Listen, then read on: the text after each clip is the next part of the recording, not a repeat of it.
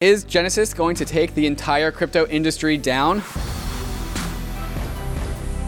Bankless Nation, happy third, not Friday, Thursday of November. Happy Thanksgiving to you if you are in the US and enjoying the holiday. David, what time is it? Oh, Ryan, it's the Thursday Bankless Weekly Roll Up where we Question cover mark? the entire, well, not the entire week, uh, four days in crypto, uh, which is uh, still an ambitious endeavor, even though we're missing a day. Yet, Great, so we persevere into the frontier nonetheless with coffee, among Great, other great- things. Great modifications, David. People Yeah, are really going to appreciate that. Um, I had to do that on the seat of my pants. Maybe maybe turkey too. I don't know. Yeah. Look, if you think anyone's actually listening to this on Thanksgiving, uh, maybe I they're on their think way They are, yeah. to a Thanksgiving like uh, meal with their with their family, and they're wondering what the heck they're going to say when their Yeah. friends and family ask them about crypto. That Sam Bankman Fried, that complex, controversial Sam Bankman Fried character, yeah. So how's it how's it going in crypto these days? we know you love it. We know you're into it. What's happening? I bet that's going to be a question. Uh, We're going to prepare you for that see. question too. We are going to. I'm going to ask Ryan how he's going to prepare for that question, and I'm sure he's going to ask me the same. David, what are your Thanksgiving plans? You going somewhere? I know Uh, you yeah, are, but tell yeah. me more. After after we record this roll up, uh, go take a long cab to Newark, fly home. Uh, get to see my one and a half year old nephew. See how much he's uh, he's turned into a chatterbox. Apparently, I keep on joking with my family. I'm going to turn him into a podcaster.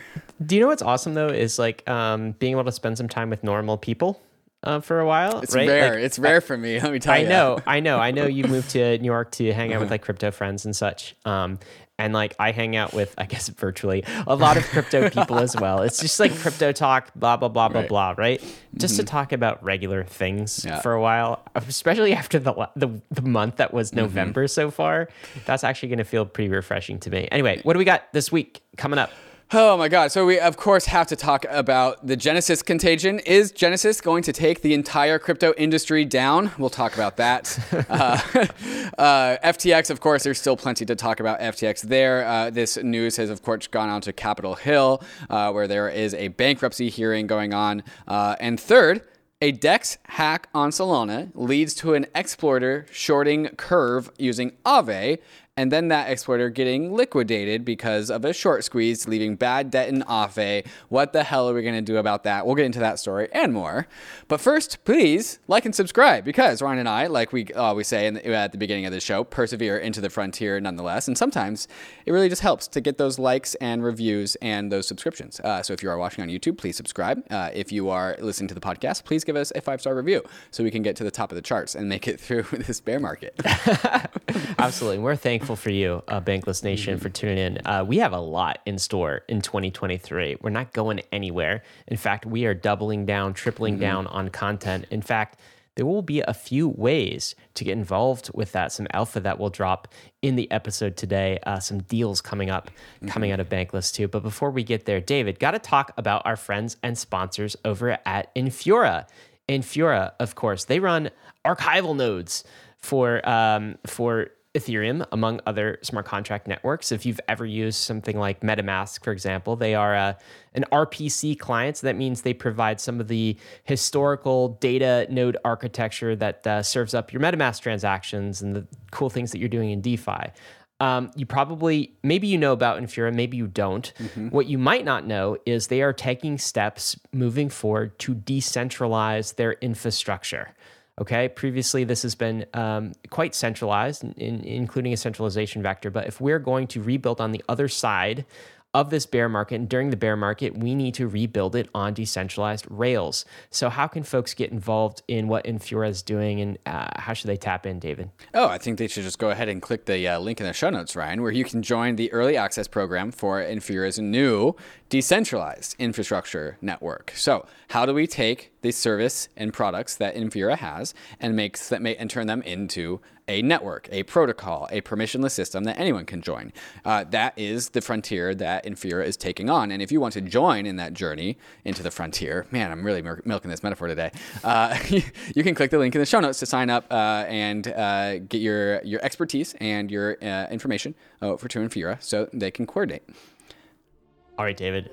Speaking of coordination, I guess price markets, what is that? It's just a coordination game. So let's get to the markets. all right. let's talk about Bitcoin and the price. And I was told, by the way, our editors might throw in some music here, and uh, it's gonna be sad music if if we manage to do that. It's gonna be sad music this week because what, David? Are we up or are we down? We are down. We are down. Well, actually, I would say Bitcoin is uh, in inside of the flat range, down 1.3 percent. Uh, Okay. so started at 16,500, ending at 16,300. Like that's just like you're just kind of flattish at that point. Some point. green candles toward the end of this. Some re- Uh, some re- some recovery candles at the very end to make it not right. so bad. How about but I mean, we're still we're, still like at the the whole like year. yeah, look at this clip. look at November.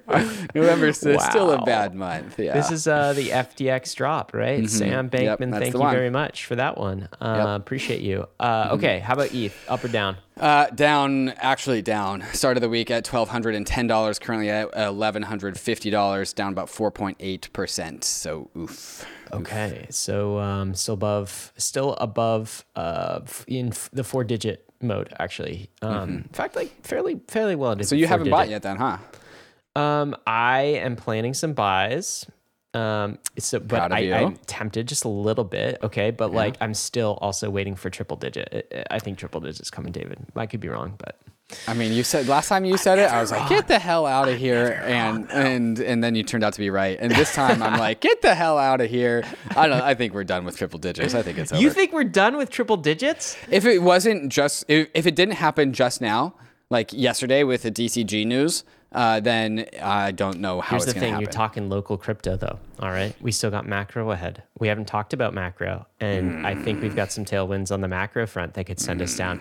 Also, La la la la la la. we're still getting attention. I mean, even though bad things are happening, we've got Right. eyeballs on the space. Sure. Anytime you get Yeah. eyeballs on the space, you get some price action. Sometimes it's negative, Right. sometimes it's positive. But the worst possible time for markets is the doldrum period. when no one cares. No Yeah. one cares. It's so you could be waiting for tri- tri- triple digits at like you know uh, Q3 or triple Q4 digits 2023. is not a spike down. Triple digits is apathy, my friend. Yeah, that's and okay. um, yeah. Look, uh, the I think apathy I think liquidation candle. Yeah. Yeah, but uh, call us, all right? The David versus Ryan bet. It's on. We headed to triple digits or not? How long can David last? We will see. to be continued. David, uh, David makes another bottom call. Great, fantastic. the contraindicator. add, add another one to the closet. we'll see. You might be right on this one though, but uh, Yeah, if I keep on calling them, eventually I'll be right. I, for one, am thankful for David bottom calls because, um, you know, they give us some uh, historical pre- perspective here. What's what's this one? ETH Bitcoin ratio? Any bottoms you want to call here? Yeah. yeah, ignoring that, uh, 3.5% down on the week to 0.0706. Uh, Down. so, yeah, down. Okay, total crypto market cap. Give us We, we, numbers. we lost $10 billion. We are down to 850 billion in total crypto market cap. All right, still uh, well decently be- below a trillion. Um, Mm-hmm. all right, y- you know what? Let's let's zoom out for a minute Mm-hmm. because there are some other people that are like my friend David here, and they're calling the bottom right now. The there are, there bottom. are other bottom callers, not just me. Yes. Not the other. And by the way, I am calling a bottom ish. See, see, David, I like to hedge. I like to be in Right. all camps at you're once. Saying, you're saying we're close to the bottom? I'm saying I please also call me a bottom caller, but approximate bottom caller. I'm not going to put a number Sure. on it. I still think it's triple digits, but like we're in the zone, my friends. Plus or minus 10% or something? That's what I think. And this is one of my favorite charts to look at. It's sad, but it's the chart that I was like, it's not a chart, it's a percentage. It's a metric that table, I was yeah. glued to uh, in like 2018, 2019, previous bear cycles. And this is percentage down from all time high. I Mm-hmm. really like this as a metric during the bear market. Um, it's a painful metric, but you can also see like the the precedent that we, we've set before. So just some context. I remember these numbers are burned into my brain. Bitcoin last uh, bear market down from all time high about 83%, something around this range. Ethereum down 94% uh, into 95. I think you got Yeah. like if you round it, it's Right, like yeah. 95%. I thought we were stopping last cycle at 90%. And I was like, there's no way we're going to 95. And we did. Okay, And and, like also to drive that point home, the difference between Yes, going down I knew you were gonna say 90% and 95% is another 50% drop. it is not 5 more percent. It is 50 more percent. and boy, that last 50 hits you it the really hardest, hurts. it? That one that one is the knife to the heart, man. All right, so let's let's look at where we are right now. In like the Uh-huh. d- percentage down from all time high is a proxy for pain to me. Yes. It's like how much pain are we in? Duration is another one because that brings the apathy, but like raw pain that you're feeling in the pit of your stomach. Right now, Bitcoin is seventy six percent down from all time high. Compare that to 83% last time bottom. Ethereum down 76% as well. Yeah, that's unprecedented. Crazy. Yeah. Crazy that these two assets are down, like because Bitcoin amount, was yeah. supposed to be the the king asset. Right. Uh, when there's a, a- bear market, there's a flight to safety, there's a flight to stablecoins, a flight to Bitcoin, and we're seeing Ethereum hold up the same. Mm-hmm. And that is after Ryan, uh, the FTX exploiter hacker sells a bunch of ether for Bitcoin, which you know is a one-time sell event and not systemic. And so, like, that's, this is that's this- locally. That's true. That's yes. locally, yes. Uh huh. Uh, So so like not a ton of pain in these two ecosystems Right. to be honest, compared to what we've seen. Certainly Ethereum, Only we've had it much worse. seventy-six percent. Like, whatever. That's just a flesh wound, my friend. Right. Uh, well, why is Tether down twenty percent from? all Uh, that's that's gotta an anomaly. Never mind. Uh, BNB, look how uh, the CZ empire is Mm-hmm. holding up. Fifty-seven percent down from all-time high. And this is because of the buyback and burn mechanism in BNB, which I will remind listeners is the same similar mechanism as EIP 1559 in Ethereum. It's also because the CZ empire has uh, held very steady. Yes, uh, yes, during this rock so solid, far, yeah, and yeah. Mm-hmm. and he's just knocked out a few competitors. But uh, other decentralized networks, um, let's talk about uh, Cardano, for instance, ninety percent off. 90%. Oof. All right. Last time they went to like 98, 99% from all time high. Right. Uh, Dogecoin, 90%. Polygon, 71%. Layer 2 Okay. token hanging wow, in th- there. That, that beat both Bitcoin and Ethereum, didn't it? Yep. Polkadot, 90%. This is also the proving ground of like, Right. how many holders do you have? And you see this Right. in the numbers. Like, people don't have faith in Polkadot right now Mm-hmm. uh, in comparison to uh, to Polygon. Litecoin, 81%. God only knows what that means. Who's holding Litecoin? I don't know. Solana, David, look at this 95%. And this is what I've been saying. Like the Solana community, from what I've seen on Twitter, is still around. Yes. And they are still pretty bullish on their ecosystem. That's I'm, impressive I am not necessarily like interested in Solana the technology, but I am impressed that the community around Solana is still holding out, and they are down as bad as we were, Ryan, back in 2018. Uh, Yes. And so that interests me.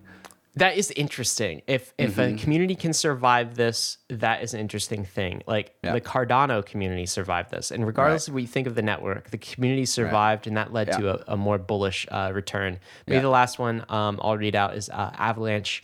That's uh, down ninety one 91, percent from yeah. all time high. But Adams, on the other hand, I don't know where the Avalanche community is. I haven't heard a peep out of any AVAX person in my Twitter mentions in a while. It's been real quiet. Like Yeah. their equivalent ICO, you know, they're they're having kind of their ICO um, Sure. exit. Sure.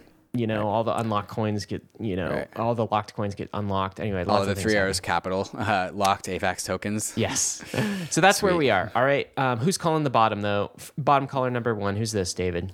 Cathie Wood goes on Coinbase and GBTC buying spree. I'm not sure if you're calling the bottom with that, but it's just implied. Uh, Cathie Wood of ARK Invest, she buys, well, ARK, excuse me, buys 1.3 million shares of Coin, coming in at $56 million. Uh, and she also bought 315,000 shares of GBTC, basically the, the Grayscale Bitcoin Trust, at $2.5 million. Uh, so Cathie Wood going to the market.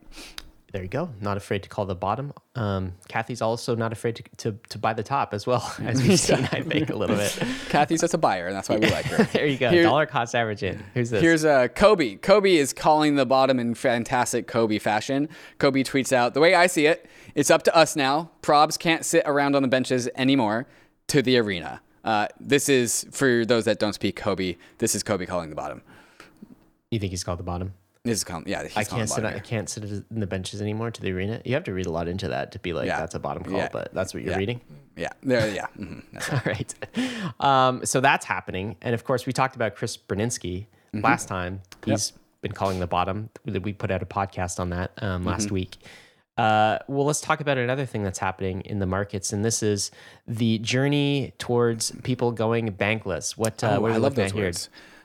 Uh, we are looking at Ryan people going bankless. Uh, so this is a chart of the amount of assets uh, AUM of all centralized exchanges. Uh, and so right at right before the FTX demise, we were coming in at basically 130 billion dollars of money inside exchanges.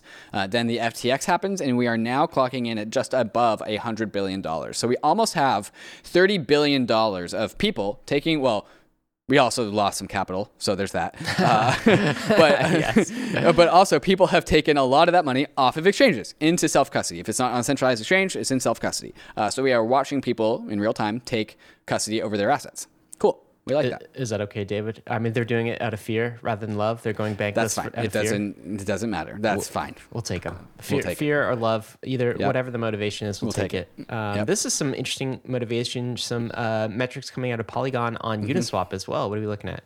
Yeah, Polygon, uh, the Uniswap implementation on Polygon hit its all time high in volume numbers with 10 days to go in November. So this is monthly volume, and November has already beaten all previous months in terms of all time high. And we still have, and at the time that this was tweeted, we still had 10 days to go. So Polygon, Uniswap on Polygon putting in some, some massive numbers. I think that's, uh, wow, is that, oh yeah, $3.3 billion so far in the first 20 days of November. So Yeah, congrats to, to the uh, Uniswap implementation on Polygon. Yeah, I never con- con- congratulated a specific implementation of a protocol before, but here we go. Congrats on the version update to iOS software to Apple. yeah. Fantastic. Uh, well, it's cool. I mean, Uniswap on main chain hit all time highs too. I mean, we uh, not all time Mm-hmm. highs, excuse me, but um, we're just crushing it in terms of, Yeah. of volume. Last week we were talking about that.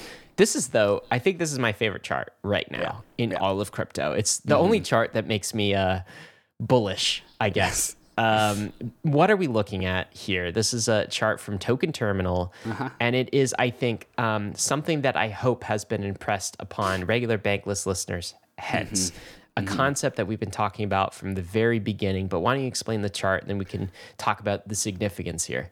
Okay, so uh, on this chart, we see two things. We see the purple line, which is the ETH price chart. I'm sure no one really needed that because we all know what the chart looks like, probably. Uh, the green area, which uh, largely corresponds with the actual price chart. When there's spikes, spikes in the price chart, there's definitely spikes in the green area. The green area, uh, and there's two different axes here. You have, the, of course, the ETH price uh, uh, or the ETH market cap, and then you also have revenue. And that is what the green thing is. The green, the green, the mass. green thing is profit, I believe. Actually, it's earnings.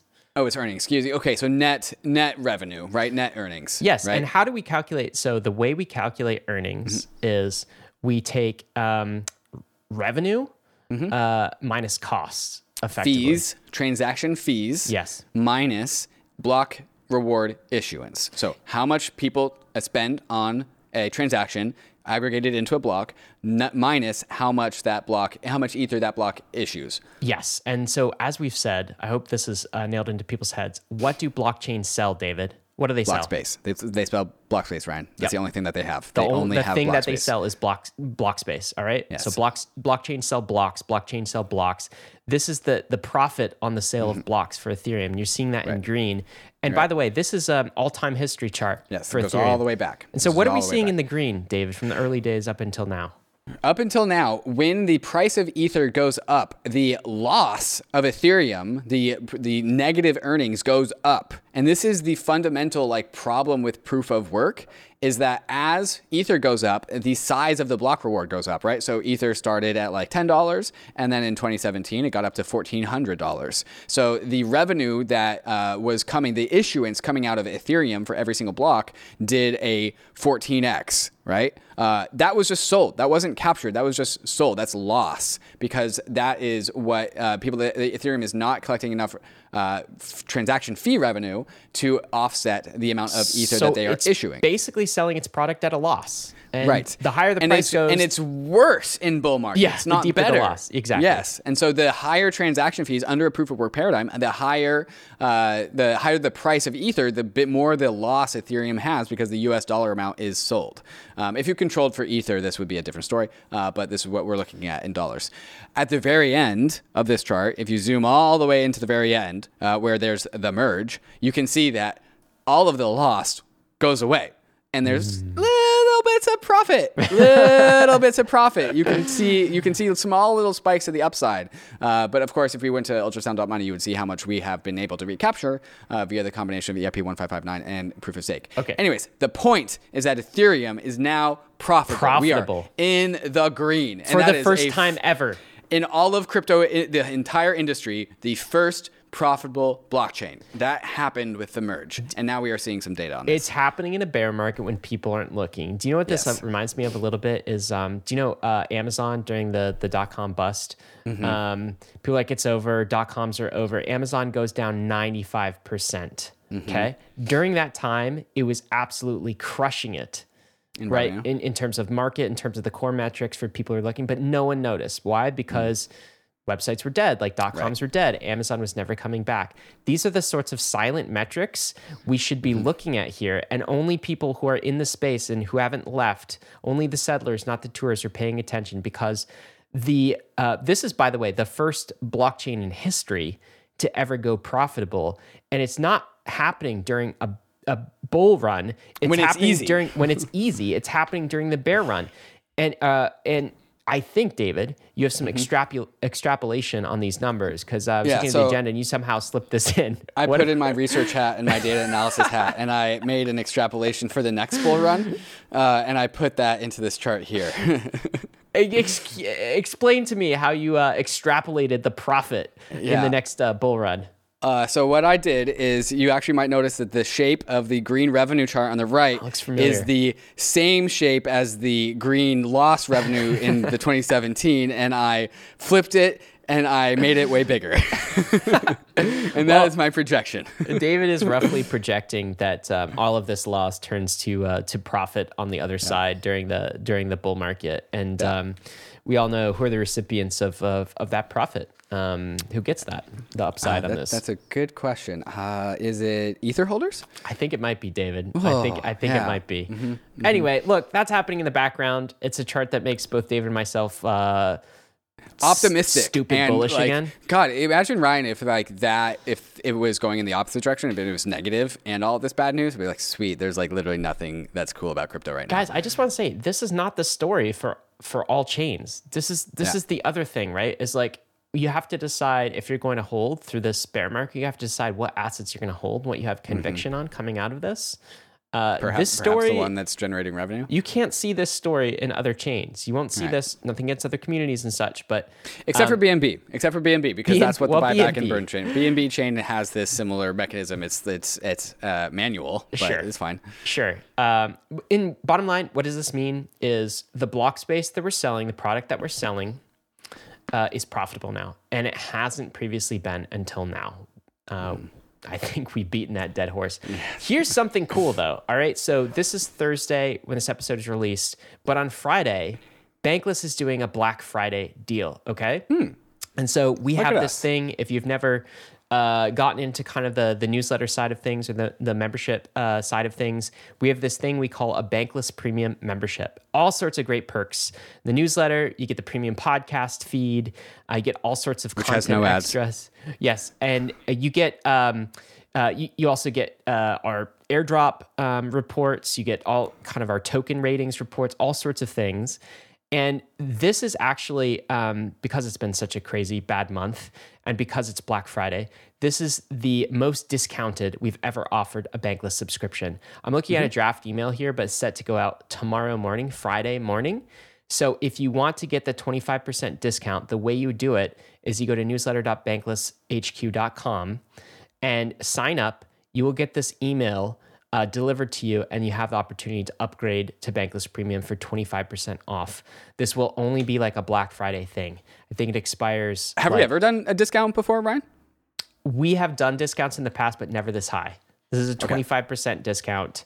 And when we do discounts, it's always a very time limited window. And this is the biggest one, uh, time limited. So, anyway, if you've been looking for an excuse to upgrade to Bankless Premium, see what the. Oh, by the way, I didn't even. Yeah, there is a huge excuse to upgrade to Bankless Premium. Why? What are we doing next year? Because you might notice some uh, interesting new branding, uh, Yeah. some new uh, images going out into a bank, what we are calling Bankless 2.0. Uh, we are migrating from Substack onto our own platform, got our own website, good. own designers. it looks good. so good. Uh, and we now have Bankless's own self sovereign hub for cooler and neater things. Uh, and so uh, Bankless during the last bear market went from zero to one, as in we didn't exist and then we existed. And now we're going from one to ten. It feels like. uh, and this Wait, you said is- this was 2.0, but it's a 10x improvement. It's all. It's always. Yeah. It's, it's, it's about a one order of magnitude of growth, uh, and this is part of that story. Bankless is going to look brand new, very it's very gonna, soon. it's gonna be great. It's we're gonna incorporate collectibles. We're gonna in- Mm-hmm. incorporate the POAP badges. Anyway, uh, that's not here yet. That's like But you get twenty five percent off if when it when it comes. Yeah, you're not gonna get 25 percent when everyone wants Right. it. Yes. Exactly. All right. Well, well the point. Uh, we might be reminding you once or twice uh, as well about this throughout the course of the show. Um, we really want you guys in into this. Um, I yeah. think it'd be cool to kind of grow grow, uh, Grow the it, nation this yeah. way. All right, we got some stuff coming up next, David. What are we going to talk about? Uh, is Genesis going to take down the industry, Ryan? good that is what everyone is worried about. Uh, the FTX story continues all the way to Capitol Hill. Uh, and like I said, Aave is left with bad debt after someone tries to short Curve. And then Curve sucker punched that Curve shorter by releasing a new stablecoin product and they got like this liquidated. yeah. Anyways, we're going to tell those stories and more right after we talk to some of these fantastic sponsors that help you go bankless. The Brave Wallet is your secure multi-chain on-ramp into Web3, and it's built directly into the Brave privacy browser.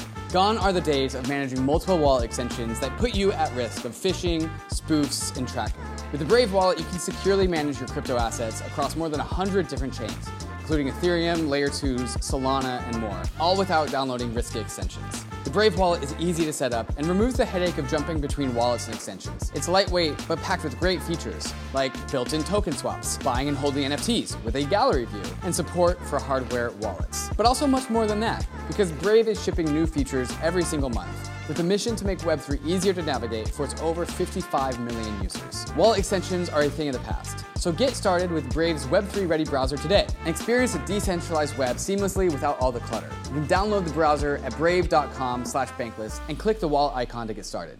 TrueFi is DeFi's largest credit protocol, connecting global lenders with institutional grade lending opportunities. TrueFi has completed over $1.7 billion in originations and paid out nearly $35 million to lenders, proving that DeFi is ready to take its next big leap into the $8 trillion credit market. TrueFi gives lenders like you access to sustainable, high yield opportunities backed by real world investments, usually reserved for high net worth individuals. At the same time, fund managers use TrueFi's financial infrastructure to bring their portfolios on chain, benefiting from the global liquidity, cost savings, and transparency of DeFi. TrueFi is a decentralized financial utility. The protocol is owned and governed by the TrueFi DAO, and TrueFi is here to bring DeFi into the golden age, bridging the power and access of crypto with institutional grade lending opportunities and portfolio tooling. Explore the diverse financial opportunities available on TrueFi or launch your own portfolio at truefi.io.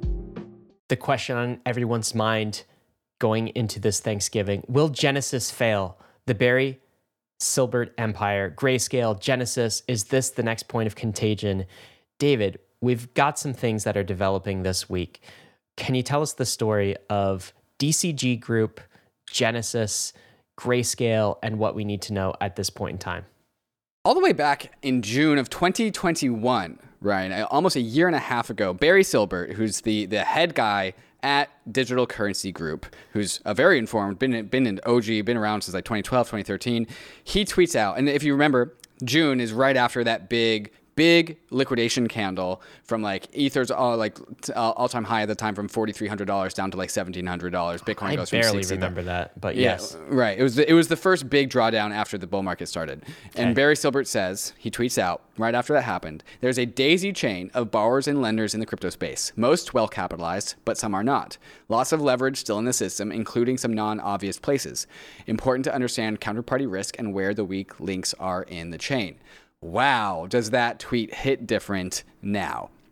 As it turns out, uh, it would take a year for all of that daisy chain of liquidation events to show up. Uh, and Ryan, that is the video that you and I made yesterday. Uh, Yes. So it was a hour and 50 minute long video. This You were was Charlie me. from I was Char- Charlie from Always Sunny doing the whole like conspiracy thing, starting with so going all the way back to 2020 when the GBTC trade was on, and Mm. how Three Arrows Capital leveled up on that, and then they went long on Bitcoin and Ether, and then they went long on Solana, AVAX, and then they got liquidated, and that got liquidated It's a on Alameda. riveting tale. It's it's pretty crazy, honestly, Yeah. that people are gonna. Um, anyways, Genesis is the final final piece of that puzzle. And We're calling the bot. We're calling the final domino. we're calling the final domino, and that's that is uh, why this everyone is like so worried about Genesis is because it is the foundation of everything. What is Genesis? It is probably the biggest lending desk in all of crypto. It is the only prime brokerage for all of crypto. Uh, facilitated so much of the basal levels of yield across the space, the Gemini Earn program, etc. Uh, and so the fact that we are have arrived here at Genesis is indicative of like this is the last domino. This is the last one. named, arrived at Right? Genesis. Genesis. Right? I've been thinking about that. There's almost something biblical about Genesis, that. right. uh, okay, so uh, just for people who don't know what a prime brokerage is, just Mm-hmm. think of it as like a regular brokerage, except for big institutions. What I mean by regular brokerage, maybe you've you've dabbled in stocks and this sort of thing. So maybe you have an E Trade account or a Fidelity account or a Charles Schwab account. It's like that, only for mega institutions. Mm. And in Genesis's case, a mega institution would be like a large hedge fund, like Three Arrows Capital, uh, for instance. And it, it also has some advanced features that they don't generally provide to retail, but you know some some brokerage accounts do, like the ability to go margin long on some sort of collateral. So I've got this stock here, I've got this crypto asset here, and it's worth $100,000, right? Can I borrow against that and go do something with that that leverage with that borrow? And of course, the institution, the brokerage can liquidate them, all sorts of things. Anyway, that's all it is. It's actually pretty simple. Yeah. It's just not something that regular uh, average Joe people in crypto can access. It was the big institutional big brokerage. boys. Yeah. Yeah. Anyways, uh, people start to get worried about uh, Genesis just because how related they are to every other lending desk in the space. And also on November 9th, they tweet out uh, We took a $7 million haircut when we liquidated a bunch of collateral uh, involving um, some of the contagion involving Alameda. Only $7 million tiny, not that bad, not that big of a deal. They're just saying, hey, we took a haircut. Oh, but the next day they announced that they actually had $175 million in locked funds on the FTX trading account. Uh, but then they said this does not impact our market making activities. Uh, six days later, Genesis halts withdrawals in the wake of the FTX collapse. Not going in a good direction. That's bad. That's a bad trajectory. Uh, and then, of course, anyone that's plugged into uh, to Genesis, like Gemini Earn, also can no longer facilitate withdrawals. So Gemini Earn has to stop uh, facilitating withdrawals. Well, that does have retail exposure right there. Right. And now people, this is max fear. Crypto Twitter was in a state of max fear all of this week to the point where Grayscale, which is part of Digital Currency Group, part of the same subsidiary that Genesis is, although these are separate entities in of themselves, Grayscale felt compelled to tweet out in the wake of recent events, our investors should know that the safety and security of the holdings underlying Grayscale digital asset products are unaffected, saying, hey, we still have all the assets under the balance sheet just because Grace, uh, Genesis is, is like has a hole in their wall doesn't mean that like our assets are affected. These are un, unrelated. And then on November 20th, it leaks that there was an undisclosed loan from Genesis to Digital Currency Group. Again, nothing to do with Grayscale. And I'll just plant this flag. Grayscale's totally fine. There is no further news. Grayscale's totally fine. Uh, this is just between Genesis and the larger uh, Digital Currency Group, the thing that owns Genesis. There was an undisclosed loan from Genesis to Digital Currency Group, and that perked a bunch of people's ears. So like, all right, like, well, these are owned by the same umbrella. Why are they like loaning each other money? Anyways, And, and given recent events, people are probably harkening back to FTX Right. and Alameda. Exactly. Self dealing. Exactly. Yes. Uh, anyways, uh, that was a very fast timeline. Just to recap, uh, November 8th, uh, no material net credit exposure. November lo- 9th, we lost $7 million. Okay, November 10th, we lost $175 million. November 16th, sorry, no with new withdrawals. We don't have any money for you. Uh, November 17th, okay, we need $1 billion. November 21st, which was two days ago, okay, we'll go bankrupt without the money, so we need to fundraise a billion dollars. Uh, and so then Frank Chaparro out of the block, uh, he discloses, he reveals that sources uh, tell the block that uh, Genesis has been uh, struggling to raise emergency emergency capital. They wanted to raise a billion dollars, but they are lowering that to 500 million dollars because it faces potential bankruptcy without funding. Oof, not looking good. Everyone's PTSD from the week prior is getting triggered. Um, Barry Silbert, the owner of Digital Currency Group, the guy that like owns everything, the guy that tweeted out the daisy chain of uh, borrowers and lenders. Basically, the uh, the Sam Bankman. uh, Sorry, I shouldn't say that Yes. Sam Bankman Fried because that has negative connotations. Right. Barry Silbert is not Sam Bankman Fried from a Right. kind of scammer perspective, but he Just is the leader. He's the the leader leader, the He's the godfather, the, major Yeah. owner behind Digital Currency Group, which is Genesis and Grayscale Mm-hmm. and, and associated companies, right? Yes.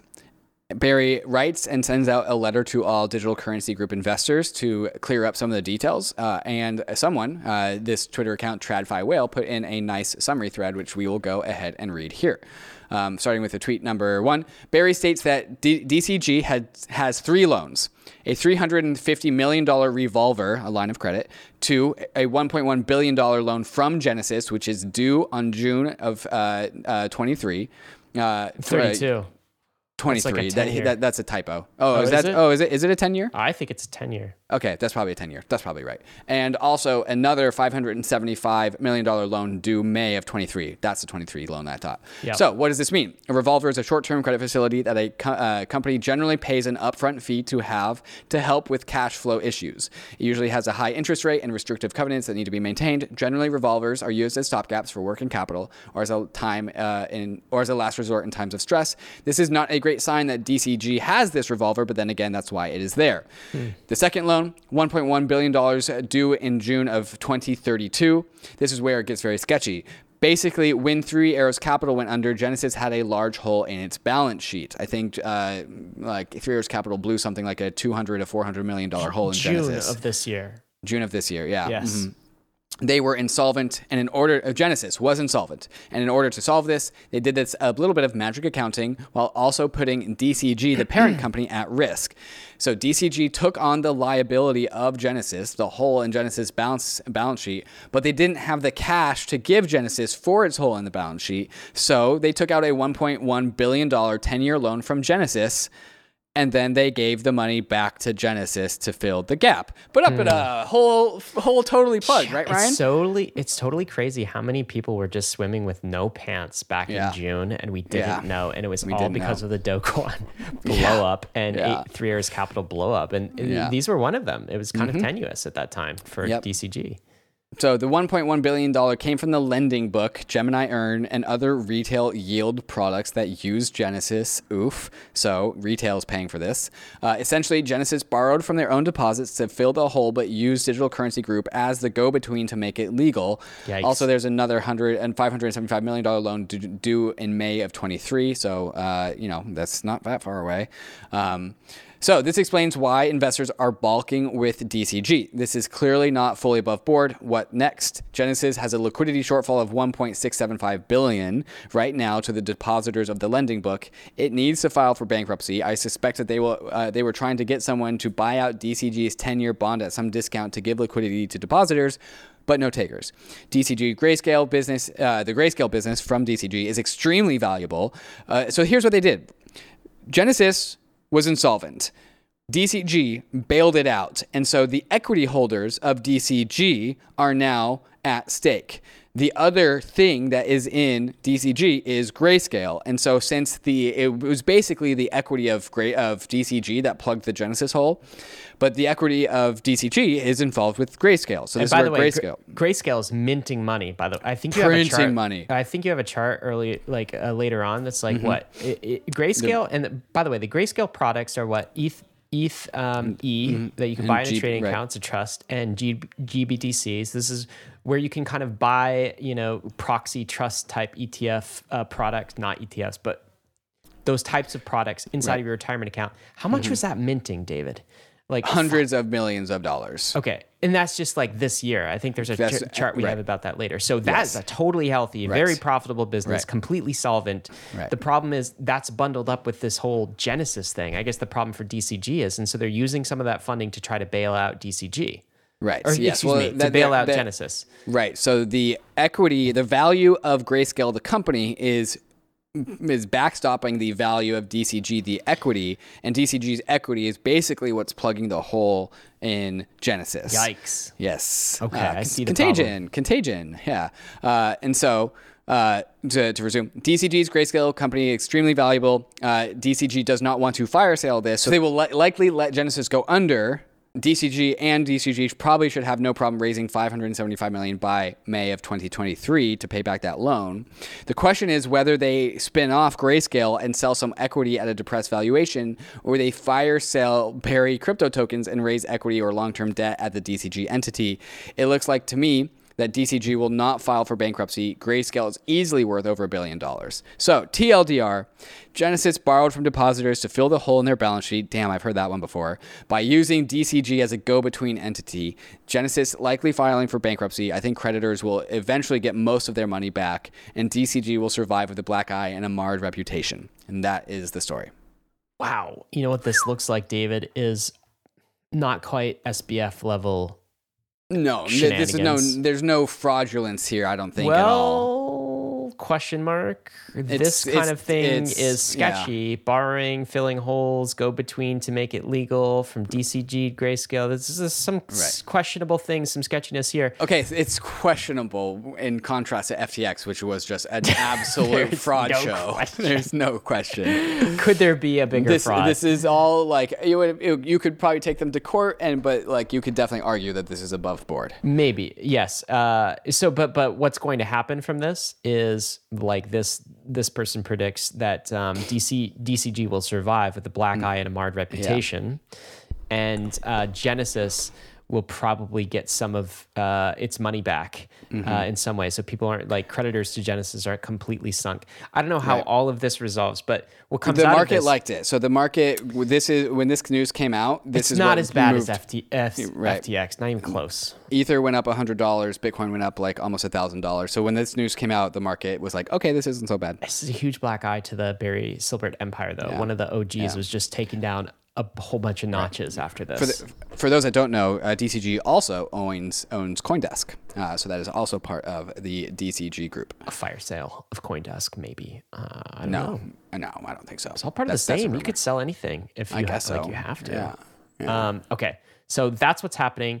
Do you have any update for people poor like retail yeah. has money stuck in uh, Gemini or for me, David, do you have any updates yeah. for me? Any good news, please? well, I'm happy to let you know, Ryan, that Gemini put out a tweet thread updating their uh, earn customers with yes. what's going on, and they said that there is no update.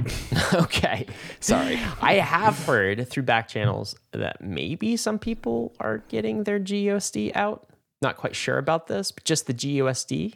Oh, I just GUSD. I don't okay. know if that that hasn't been totally confirmed, but um, so I don't know about that. For, for all I know is uh, any crypto that I had in uh, Gemini Earn is still stuck.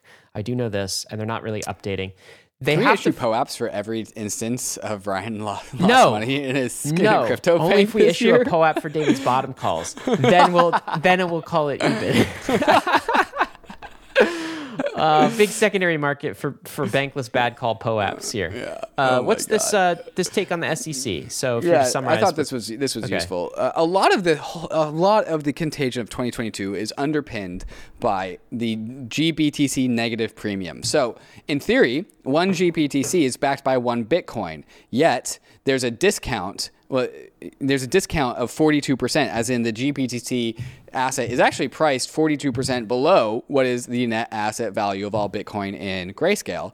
And that is because they can't turn the damn thing into an ETF because the SEC won't let them. I'm going to look uh, at a chart real quick while you're ta- just explaining that's that. Bad. That's if, if you want to see chart, the chart, yeah. it is basically if you buy GBTC in your brokerage account, and buy this GBTC trust, you're getting it at a 43% discount. Right. it's same... cheap Bitcoin. It is cheap Bitcoin, but there's no assurances that that discount but, is going to go back to zero. Yes, and it's also it's yeah, that's why it's Bitcoin like uh, you know um, uh, Bitcoin TM. Bitcoin remember, TM, like yeah. Ben Hunt, our friend said Bitcoin. It's very much Bitcoin TM. It's some Bitcoin covered, wrapped in a trust, wrapped in a like right. proxy price thing. It's not a real Bitcoin spot ETF, is it?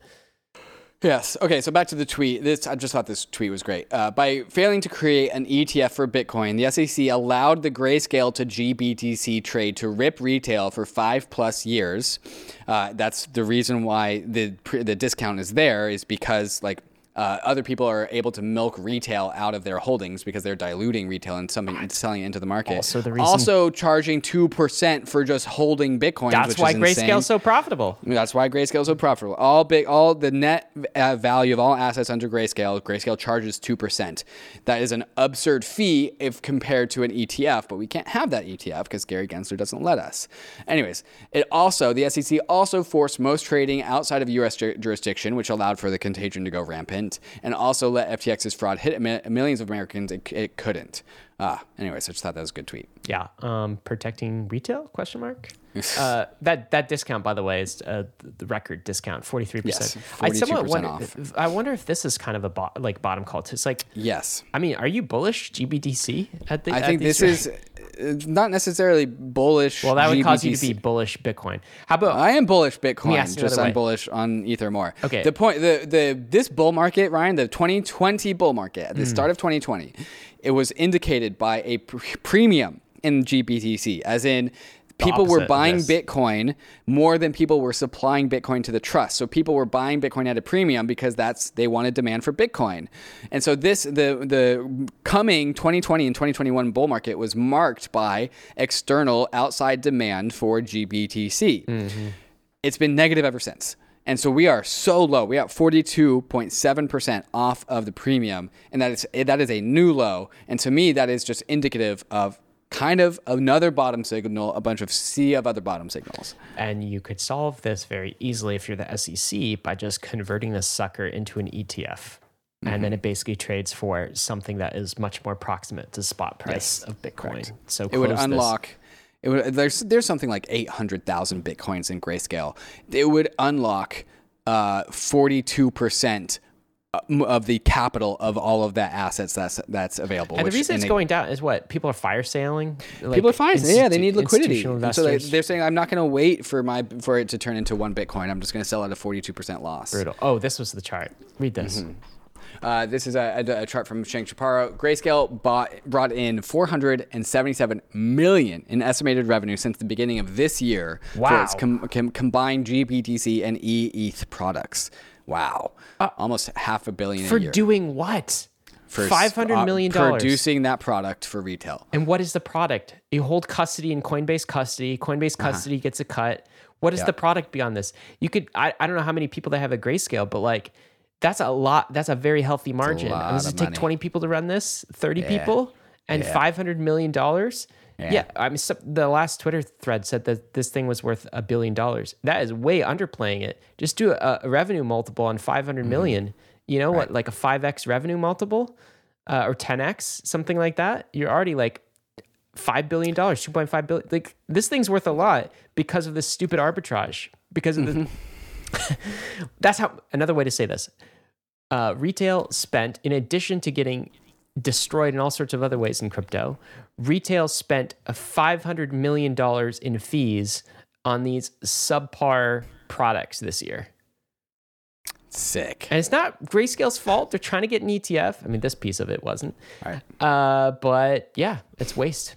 Okay, so why do you think this is the last domino to fall? David is just we'll, we'll get this out of our system. Contagion, Genesis, the last piece, and then it's over. So the contagion of 2022 started with Three Arrows Capital. Where did Three Arrows Capital get all their money? They got all their money by milking the GBTC premium. Uh, retail and like you know traditional uh, people would buy GBTC on the stock market that would create the premium. Uh, what what would Three Arrows Capital do? They would take bitcoins, which bar- by the way they borrowed from Genesis, uh, and then they would get that into the Grayscale Trust, so they think they could park at that arbitrage, and that was Three Arrows Capital's first big like profit and then they just levered up all the way and through and through and through. And so, the, uh, and so many people followed them into this trade. Uh, they they borrowed more with Genesis. They went long Bitcoin and Ether, which worked well for them. Then they went long Solana, AVAX, which went, which went well for them. Then the Fed raised interest rates. Terra collapsed. All the illiquid uh, altcoins like went down 80%. Bitcoin and Ether went down uh, 50%. Three Arrows Capital gets liquidated. Alameda gets liquidated. Uh, then Alameda plugs the hole with their fake FTT funny money from FTX and also a bunch of customer deposits. Uh, that plugs the hole for like four or five months, six months. Uh, but that hole finally opens up again. FTX is collapsed. Uh, that's gone. And now we are at the final place where it all started, which is GBTC and Grayscale. So we've come full circle. So there's no that that's the whole thing. And so we are the bull market started with the GBTC premium, and it will end with the GBTC discount. Uh, that just makes sense to me. And also Grayscale going under. There was a pile of dominoes, but it was just in a circle, not a straight line, Yep. and uh, last one to collapse. Um, I think, by the way, you just gave the explanation of what just happened over the last two years in about 90 seconds. Mm-hmm. And uh, we, we were calling this the, uh, you know, everything from 2021 onwards at some level has kind of been Ponzi, funny money economics in crypto, right? Yeah, hate and to so, see it. no, no surprise then that we are resetting the clock and going back to 2021 January prices, which is about where we are. So, in a way, not surprising given what's happened. All right, let's go check in on FTX and Oh. Sam. Some stuff happened this week. Let's burn through this quick. FTX bankruptcy hearing. What are the takeaways uh, from this? David? Yeah, so I got some notes here. So there was a bankruptcy hearing. Uh, you could have been in, into the Zoom to watch. Uh, but basically, the TLDR is that FTX is being investigated by state and federal regulators. It's still unclear what exactly FTX has in terms of assets and liabilities uh, because they didn't do accounting. So they're trying to figure that out. Uh, the lawyers representing FTX told the judge, You have witnessed probably one of the most abrupt and difficult collapses in the history of corporate America, calling the FTX worldwide organization Sam Bankman Fried's personal fiefdom and alleged gross mismanagement. Yes. kind of like the Celsius, ba- Celsius bankruptcy issue, customer privacy is also going to be a big question. Uh, the- Nice. the parties are going to try and find a way to balance publishing the names, addresses, and email addresses of all do that. creditors, including FTX's customers, and not doing that. So, like, how do we do this? I don't know. They're going to try and figure that don't out. do that. Uh, also, the jurisdiction, there's a jurisdictional fight between the U.S. and the Bahamas who has the assets, right? Uh, that is at a ceasefire, at least for now. A Bahama uh, appointed judge, joint provisional liquidators have agreed to allow for the FTX's Digital Markets Chapter 15 bankruptcy in the Southern District of New York to be transferred to Delaware to join the other 101 Chapter 11 bankruptcy cases. I, Chapter yeah. 11, baby. Sweet. Uh, so that was the TLDR of the FTX bankruptcy hearing. Meanwhile, What a mess. Sam Bankman. That'll take years. That'll take years. Uh, Sam Bankman-Fried sends an email to employees. Did you read this, Ryan? No, I'm reading it now. Well, Uh, he it would like off. he would like to tell the employees that he's really sorry and that none of this was their fault. He said that like five times, and I'm sure as an true. employee, I'm being like, I never thought it was my fault, bro. This is your fault. But what do you say? Yeah. I, I, I don't know what you say. I just would stop talking at this point. But um, Sam feel, seems unable to do that. I don't know if there's anything you could say. Um, I, I read, feel I deeply read this whole thing. about what happened. There was nothing. There was the, the only thing that really stuck out to me. This slide was kind of interesting, where he just did some back of the ma- napkin math about like what happened, and he's this guy has no clue what assets or liabilities they have. He's just like, okay, so number one, a crash in the market uh, led uh, uh, this last spring led to a 50% reduction in value of the collateral in FTX. 50 billion in collateral, 60 billion in collateral with only 2 billion in one liabilities. cares, Sam. Turns into 3 billion, 30 billion in, of collateral and 2 billion of liabilities. He's just doing a napkin math. Also, he's just like aggregating all assets and collateral. Be like, yeah, this is our balance sheet. And if we you got have this information on Twitter. Never mind how this is back. customer deposits and should not be considered like collateral. Anyways, uh, if you are interested in reading Sam's letter to employees, there's a link in the show notes. yeah, why not?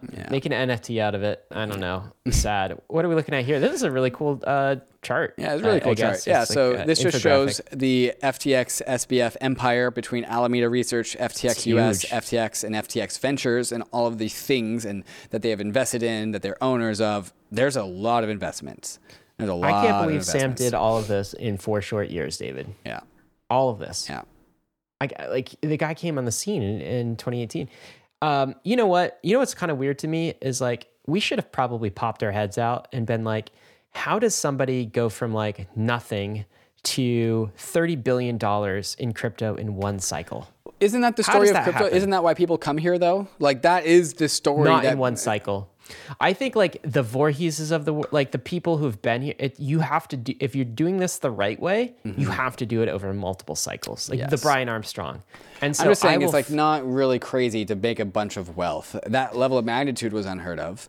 But like I don't know. I think it's I think that's Next a hindsight 2020 a kind of thing. Probably, but my antennas are, are going to be forever up about this kind of thing. Is like we pro- like, how did that happen? How do you go from zero to thirty billion into your first cycle? Well, everyone Um, that's made a made a ton of money too quickly also lost it really quickly in Hmm. 2022. Uh, so that Mm-hmm. definitely tracks. Uh, meanwhile, in unrelated news, Elizabeth Holmes just got sentenced for 11 and a quarter years in prison. Um, completely unrelated. Uh, just All she did was scam investors. She didn't steal depositor money. Yeah, right.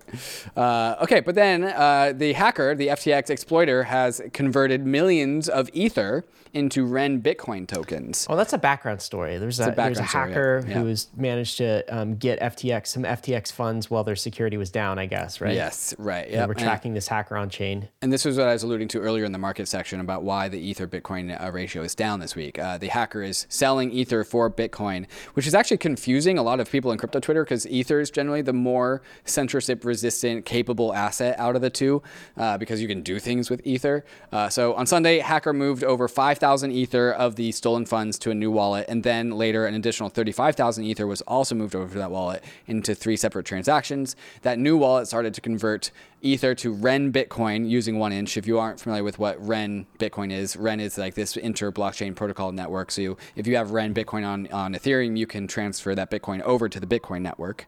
Um, uh, First transactions had 4,000 Ether being converted to Wrapped BTC and then traded into Ren BTC. Uh, and the Ren Bridge has also previously been used to, uh, to launder stolen funds, uh, at least $540 million of it in other instances. And so maybe that's what's going on here. I don't really know. David, Um, that the hacker is a Bitcoin maximalist. Uh, Clearly. explains it.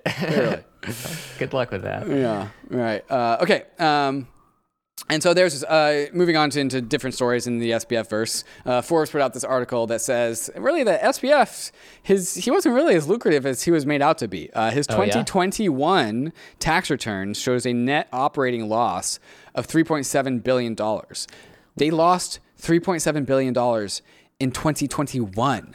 Oh, that would have been nice to know a year ago. Yeah, I would have loved to have known that. How did you lose 3.7 billion dollars in 2021? That was the most that was the most lucrative year of all time. No, how would you do that? I mean, margin. Leverage, like, leverage. I don't even know how you do that. Leverage Right, margin. I don't know. I don't know. Yeah, that's really that's don't know. that takes skill. It takes skill. that. It takes skill. to lose in Anyways, 2021. there's a regulator response in Capitol Hill. I thought this was a really useful thread, but and I'm going to try and speed run this as much as possible. Uh, so uh, Ron Hammond says this week in Congress and crypto. Last week, the Blockchain Association hosted our first annual policy summit with industry leaders, regula- and regulators, members of Congress, and staff. The timing couldn't have been better with the FTX fiasco playing out in real time. Here is what DC is saying. Number one, they are shell shocked. That is the word mainly used by policymakers Okay. when describing the FTX fallout. Many of them met with SBF personally, asked questions at various hearing, hearings, or at least knew how often he was in DC meeting with colleagues. As more reports about FTX came in, the anger in DC rose. Uh, number two, the, the Hill is still largely in fact finding mode, and that is important. Congress tends to have a knee jerk reaction to a crisis, but bipartisan calls from Maxine Waters and Patrick McHenry for a hearing in 2022 show the desire to learn, hear from various parties, and then engage. Uh, the uh, Senate uh, Housing and Financial Services Committee, uh, light hearing which is going to happen, likely won't be uh, won't be the only one this year. The Senate Banking, House, and Senate Agricultural Committees have hosted SBF several times in hearings and meetings, and likely will want to host a meeting to hear what happened and what can be done to prevent this. Number four, what could have been done? What were the regu- where were the regulators? Why did FTX domicile in the Bahamas? And many other questions are top like of that mind. last question. These are some great questions, uh, and many other questions are top of mind in the Hill. Many still don't uh, know, uh, and thus a large reason to suspect both FTX execs and the regulators will be called in for these hearings. Number five, the episode uh, will ble- easily bleed over into 2023 when the Republicans have the House and the Democrats have the Senate. The fact finding will st- uh, still continue, and both chambers will likely find a bar- bipartisan regulatory solution. Could be bills introduced previously or brand new. Uh, I could- Stablecoin bill still Mm-hmm. in play. Um, maybe um, looks like DCCPA is uh, dead. Yeah. That's what he says. Largely dead, but it could reappear in a different form. Uh, this is interesting. And, and by the way, this I think this is the Ron ha- ha- Hammond Twitter account. I don't I don't know who this is, but I think he was the one that tweeted out about you know after SBF Eric Voorhees debate, like everyone in DC was talking about this. Yes, yeah. Um, so it's Cool. interesting that that still happened like 11 days before. People in DC, that was the conversation. And then the next week, the weeks that follow, it's this. Yep. Um, I wonder how that changed things. Damn. Um, Bankless is on their radar. That's great. S, yeah. In a good great. way? In a good way? Wait, In a good wait. Uh, Come on, guys. Right? We're doing the right thing here. Uh, SEC facing rising scrutiny after FTX's uh, explicit implosion. I don't know how they're going to respond to all of this. Yeah, so remains to be seen. uh, Bob Menendez, a senior Democrat on the Senate Banking Committee, was asked uh, if the SEC could have been more aggressive in investigating FTX prior to bankruptcy. Guess what his answer was, Ryan? Whose answer? Uh, Bob Menendez, the senior Democrat on the Senate Banking Committee. Oh. He was Yeah. he was asked, could the SEC have been more aggressive in FTX in investigating FTX prior to the bankruptcy? said, I bet he said, uh, a hell yeah on that one. He one. said, uh, he, he, the article says, he replied simply, yes, and, and asked if he planned to question SEC Gary Gensler about that. Menendez replied, I am. Great. I wonder what the, uh, the the tone of the, that speech pattern Right. was. Yes, I will be doing that. Yeah. Um, all right. Uh, what's this? Binance This taking is its shot? un- No? unrelated but related. Binance US, US steps into national politics with new campaign PAC. So Binance filling the void of FTX lobbying. I wonder how that's going to sit with Capitol Hill. Oh boy. More crypto bankers. Woo. Yeah, Very this one- excited. this one from a Just different fight part of for the our economy. values, guys. Please uh, Yeah. don't make the same mistakes. All right. Tell us about this crazy story. Here's Okay, the context third for the big next story story of the week. This is Can I just say this? So Yeah. in the mid in the midst of this chaos, almost like you know the little finger chaos is a ladder thing. It's like the Joker from Batman. It's just Mm-hmm. Yep. I'm gonna use like chaos. In the midst of this, a DeFi attacker starts attacking DeFi, and he had been previously, but Yep. now it's like there's weakness in the industry. I'm gonna go attack it. Yep. So give us the context here. It involves a few different uh, exchanges, um, Mm-hmm. a few different chains, but uh, try to tell us the story, and then like let's get to what happened.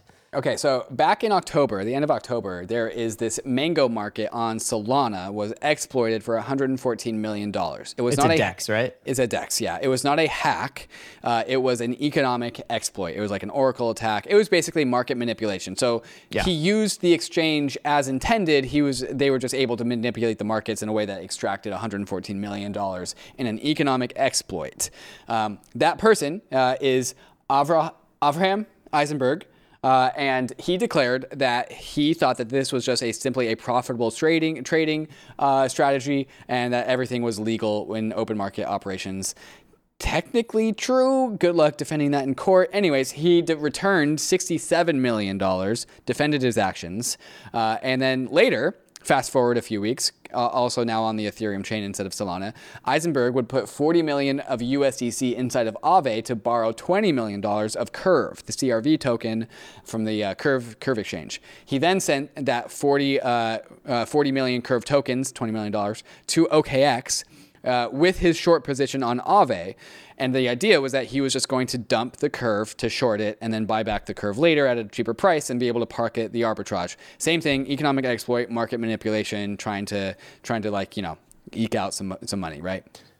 This time with a on a bigger network with some bigger players. Like Curve Mm-hmm. Right. is much bigger than um, Yes. the last target. Exactly. Uh, it just so happens that while this individual had his Curve short open, Curve releases the white paper and the code for their stablecoin, which was very hyped, which caused the Curve price to to be un to, to stop going down and to instead go up.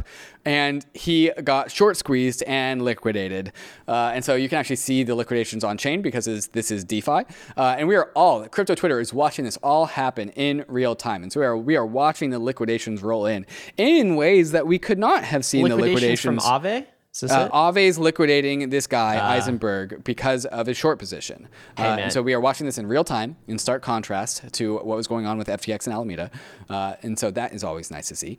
You, you live by the sword, you die by the sword. That's what Um, That's happens exactly right. playing this game. That's exactly right. Uh, so Aave tweets out about some bad debt. So as a result of the illiquidity of CRV, actually Ave was left with a whopping 1.6 million dollars of Million with an Million. M? With an M, yes. After after this fierce attack, after this fierce, fierce attack, which represents, Ryan, a whopping less than 0.1% of total volume on Aave. Gotta And be I- much I, less. I, can't remember the, uh, I can't remember the, the I saw, it's, I saw it's less than uh, zero point one percent.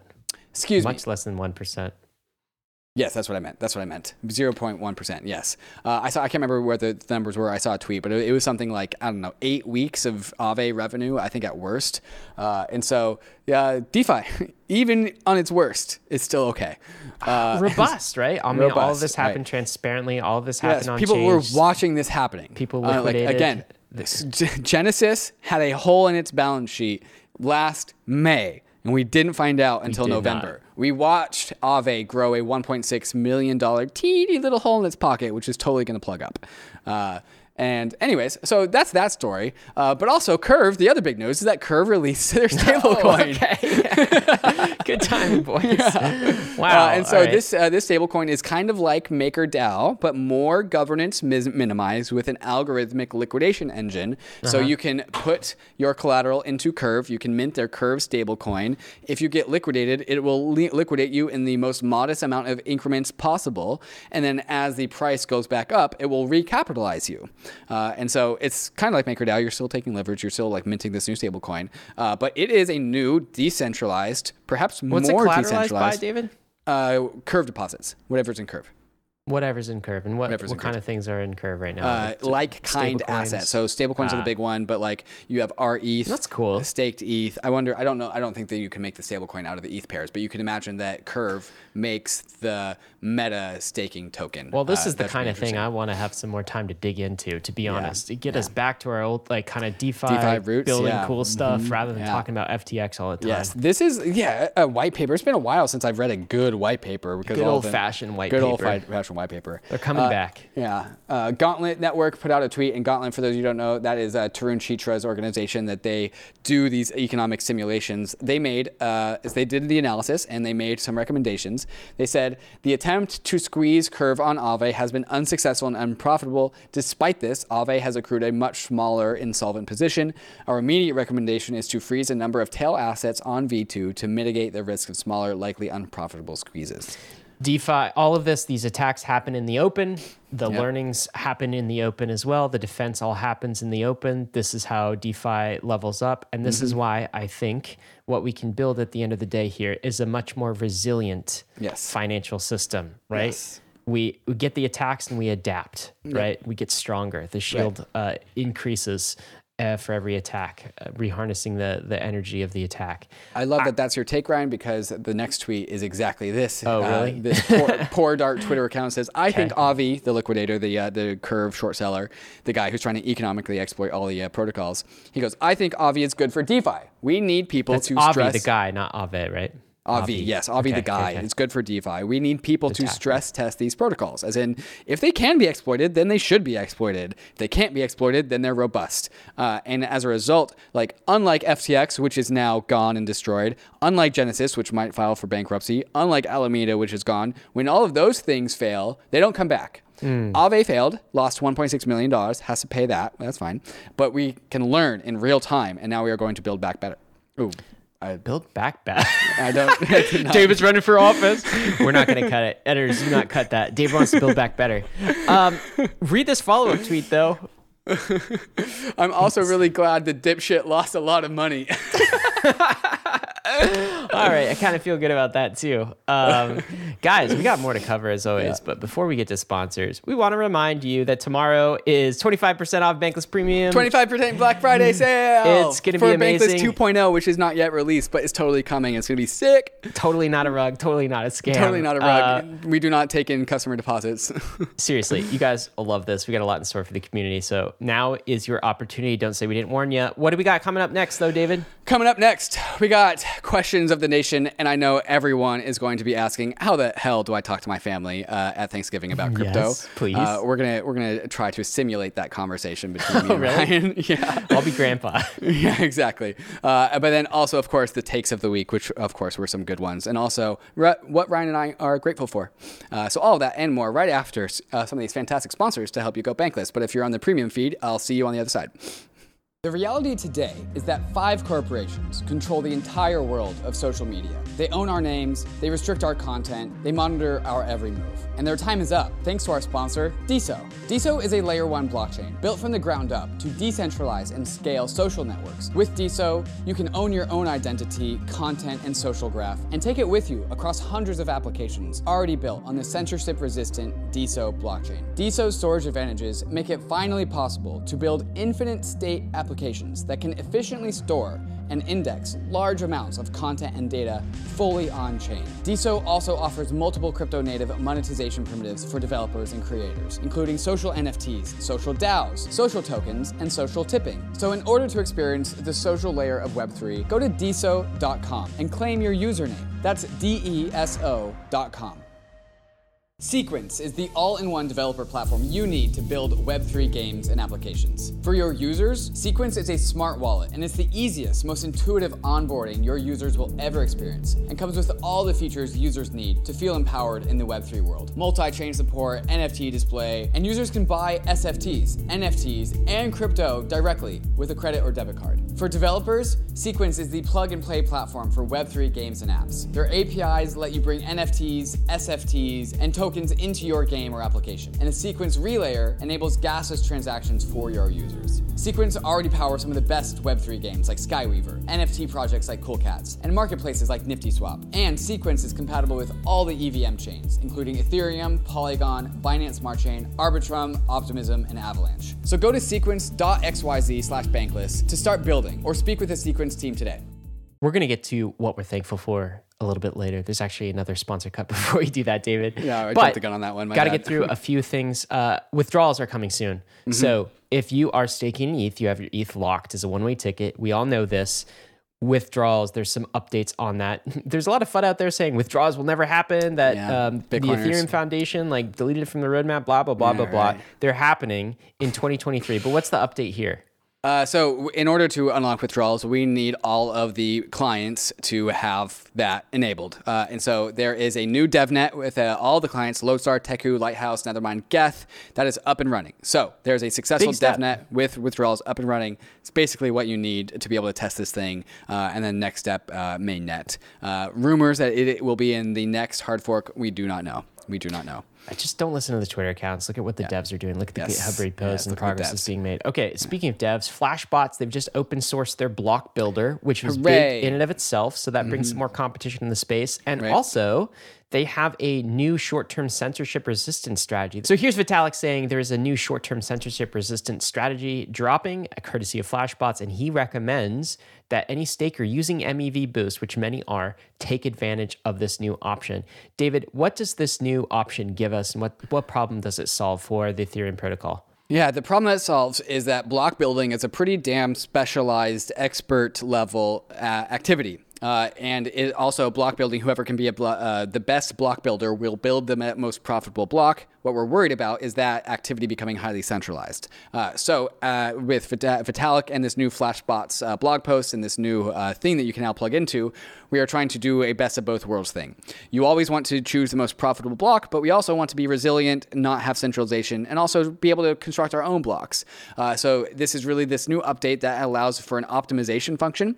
So when a block builder produces an extremely lucrative block that passes some level that you set in your node, uh, you can accept that block builder's block any if it doesn't cross a certain threshold of profitability, you as the node operator can just build your own block from home. Uh, and if you do that, if you build your own block from home when there's not an extremely profitable block, when there's just like normal DeFi things, not crazy DeFi things, if you just build it at home, you're going to get 99.9% of the value that you otherwise would have gotten if you had to use a block builder.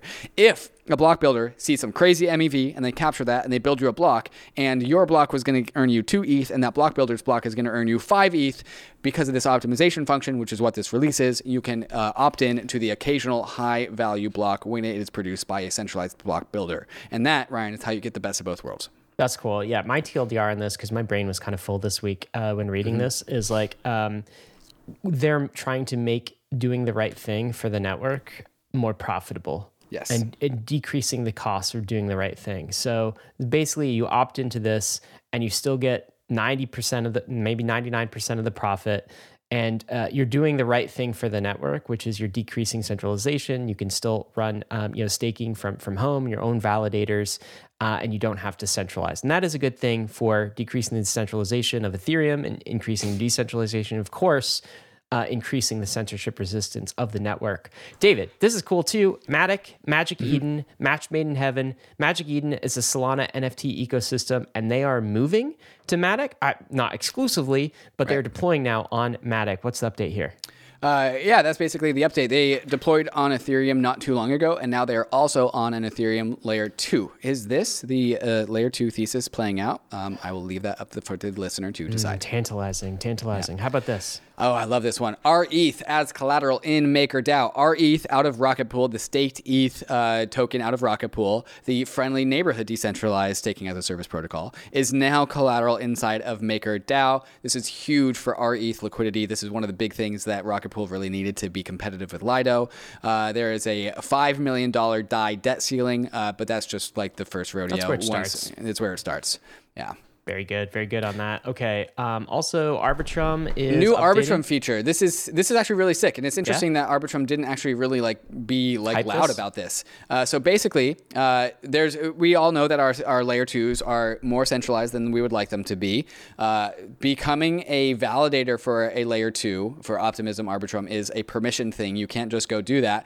But Arbitrum recently uh, did this upgrade where if the centralized Arbitrum run validator uh, sequencer goes down for a sufficiently yes. long a period of time, the network becomes permissionless and anyone can spin up a new Arbitrum validator what? and join the network to start processing withdrawals.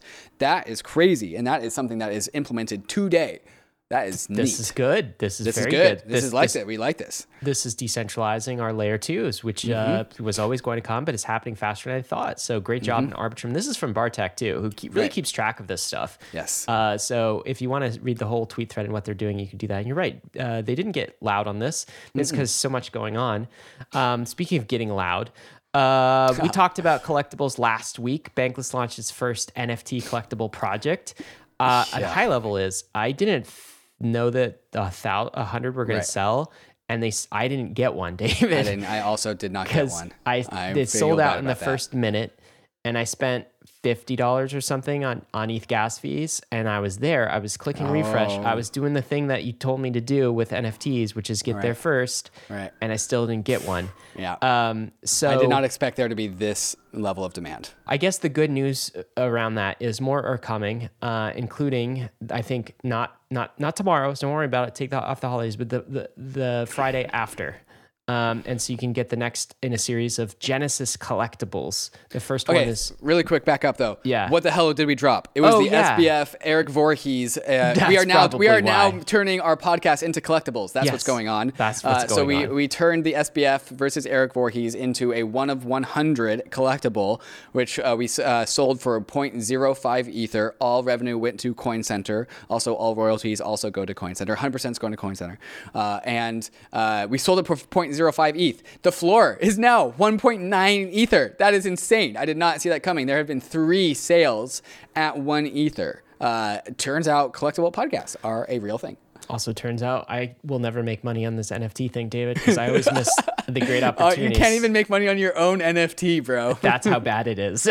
I would have had one on the back on this monitor here, and it's just dark. oh, that would have been cool. Yeah, wow, would have been, been, cool. Been I could have been great. NFT for that monitor. uh, anyway, uh, what else we got? Tornado Cash. This is sad. Uh, Alexei Pertsev is detained still in Amsterdam. Mm-hmm um, for another three months. That was a renewal. He was in there for 90 days. So this again is the developer, uh, one of the developers responsible for creating Tornado Cash, the privacy tool on Ethereum that uh, U.S. citizens can no longer use. And Alexei Pertsev finds himself in prison as a result of this.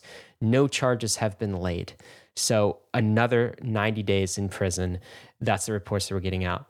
Um, look, man, unfortunate. People like, yeah. like I can't believe this. People like Alexei. Uh, Sam Bankman-Fried is running around with his cargo shorts and backpack in the Bahamas sending right "I'm sorry" letters sending to his staff, letters. right? Like, and uh, Alexei Pertsev is uh, in prison right now. Yeah. Um, and why? Sweet. Because he put together a public open source privacy tool for the entire world. Okay, yep. it's like coming up with SSL or some kind of like you know encryption technology. This Mm-hmm. Well, do you know? Do you know why they cited this as like what they're doing, like not detaining him for another three months? They cited it the governance token because he was an owner of the governance token. He is like an operator of the business. This is so. This is this cannot stand. We've said this before. You guys have heard us talk about this, but um, it's um, it's just really sad that injustices like this go on, especially when you see actually who the threats are to crypto and to actual retail. You see threats, yeah. someone building real code here.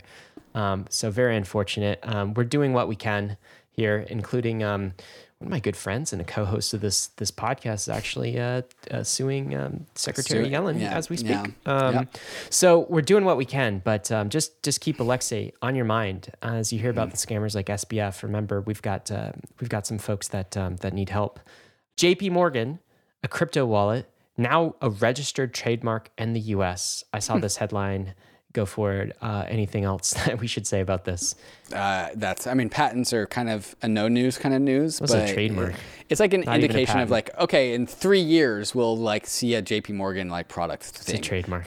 It's Yeah. a trademark. The J.P. Morgan wallet. It's, some, it's something. I don't think I would ever put money in a J.P. Morgan wallet. I, I hope you, you wouldn't. But actually, I kind of think you would because you put in money in all the other Shut up. cen- centralized No exchanges. more, never again. All right. I told you guys it's an experiment. It's not something I was, man. Issue the PO app, whatever.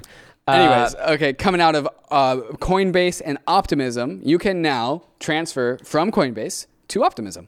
Hey, cool. Great. Good I mean, it, it was a long time coming. Glad it's finally here. We asked for this, and Ryan, uh, Brian Armstrong delivered. Great. we asked for it. David and I went to Brian. We're like, "Yo, the one thing we need is this," and he just We did it. literally did that. It was on the podcast. Oh yeah, we did. True story. Uh, Bitcoin. Um, Yeah, bad news not- in New York. Governor, what's this? Yep.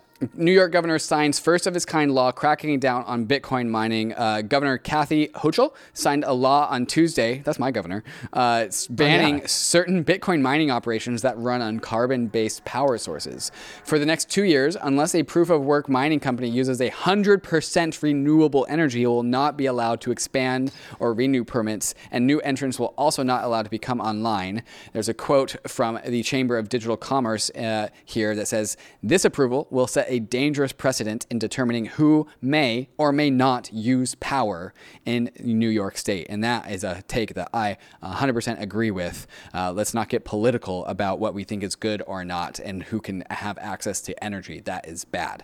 I totally agree because I like Christmas lights, uh, and I will continue to put Christmas lights up in my house. And Christmas lights and Bitcoin mining is probably the same amount of net global energy. it's less, Anyways, my friend. Bitcoin mining is less. less Um, than Christmas lights? Yeah, n- but yeah, And- and this is a thing. It, I mean, it doesn't affect Ethereum and other ecosystems we care about, and like we knew this political pressure was coming, but that doesn't necessarily make it right.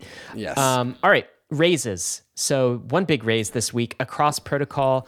They just raised $10 million or $200 million Mm-hmm. valuation. This is, of course, is a bridging protocol we've told you guys about a number of times. Maybe you're using it. Maybe it's on our airdrop guide. Maybe you get Maybe that it's a- maybe it's a become sponsor, a so premium member. oh, are they? yes, they are. The good news there is when companies are raising, and they still are, there's still some money in crypto, it means you can get a job in crypto. That's what we got to tell, tell them about. Um, the Crypto Jobs Board. Developer relations at Uniswap. A front end engineer at Uniswap. Earnifi. Coming in hot. Coming in new. Woo! Uh, looking for a full stack engineer at Earnifi. Looking for a senior backend TypeScript engineer. I like that Earnifi company. Think they're doing big things. Uniswap Labs, so NFT engineers. A lot of engineers on here. Uh, you can tell us the bear market now we got no tech, no non-technical jobs. It's all technical, David, because we're building. We got to build. Because we're building, yeah. Anyway, you want access to those, go to the Bankless job boards, bankless.pallet.com, and you can find that, of course.